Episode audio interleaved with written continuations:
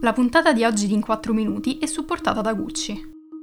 Buongiorno, oggi è giovedì 27 maggio e vi parleremo dei dati sull'arricchimento dell'uranio in Iran, dell'accusa dell'Unione Europea ad AstraZeneca e del viaggio di Blinken in Egitto.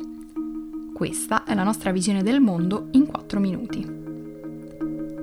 L'incapacità dell'Iran di fornire spiegazioni credibili per le tracce di uranio trovate in due siti non dichiarati è un grosso problema per Rafael Grossi, il direttore generale dell'Agenzia internazionale per l'energia atomica.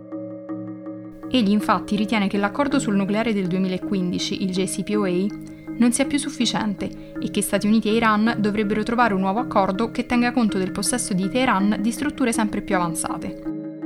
Grossi non è direttamente coinvolto nei colloqui sul JCPOA che si stanno tenendo a Vienna sui termini per il ritorno di Iran e America al rispetto reciproco dell'accordo del 2015. Ma la consulenza tecnica della sua organizzazione sulla credibilità dell'Iran e su come l'accordo deve essere rielaborato è fondamentale.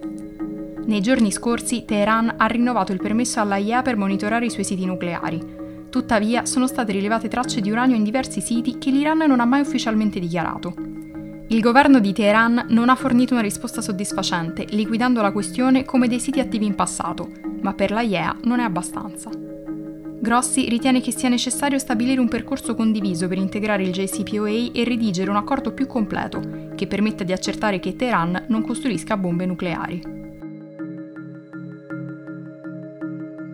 Parlando invece di coronavirus, l'Unione Europea ha accusato AstraZeneca di aver agito in malafede nella gestione dei lotti acquistati da Bruxelles.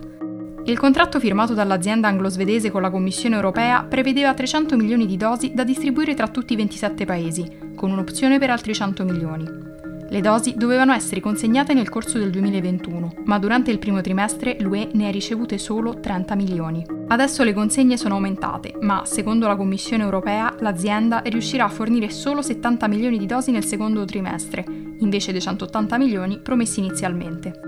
L'avvocato dell'UE Rafael Giafferali ha chiesto alla Corte di imporre una multa di 10 milioni di euro all'azienda e di obbligarla a pagare 10 euro per dose per ogni giorno di ritardo come risarcimento per la violazione del contratto con l'UE. Giafferali ritiene che l'azienda avrebbe dovuto usare i centri di produzione inglesi per rispettare gli accordi con Bruxelles. AstraZeneca ancora non ha risposto alle accuse, ma potrebbe difendersi sfruttando la clausola del contratto che ha fatto sì che la Commissione rinunciasse al diritto di citarla in giudizio per eventuali ritardi nelle consegne. Infine, ieri il segretario di Stato americano Anthony Blinken è atterrato in Egitto per sostenere il cessate il fuoco tra Israele e la striscia di Gaza.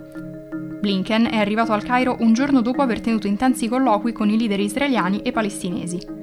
In Egitto ha incontrato il presidente Abdel Fattah al-Sisi e nei prossimi giorni si recherà in Giordania per incontrare il re Abdallah II. Il segretario di Stato americano si è impegnato a radunare il sostegno internazionale per riparare la distruzione nella striscia di Gaza, Blinken sta cercando di sostenere il rivale di Hamas, l'autorità nazionale palestinese, riconosciuta anche a livello internazionale.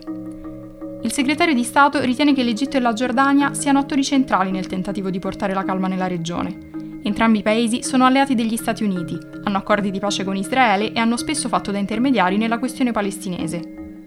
La visita al Cairo, insieme alla telefonata tra Al-Sisi e Biden, segnalano un rapporto più stretto tra l'amministrazione democratica e l'Egitto, dopo un inizio più freddo, quando il presidente si è detto preoccupato per la situazione dei diritti umani nel paese.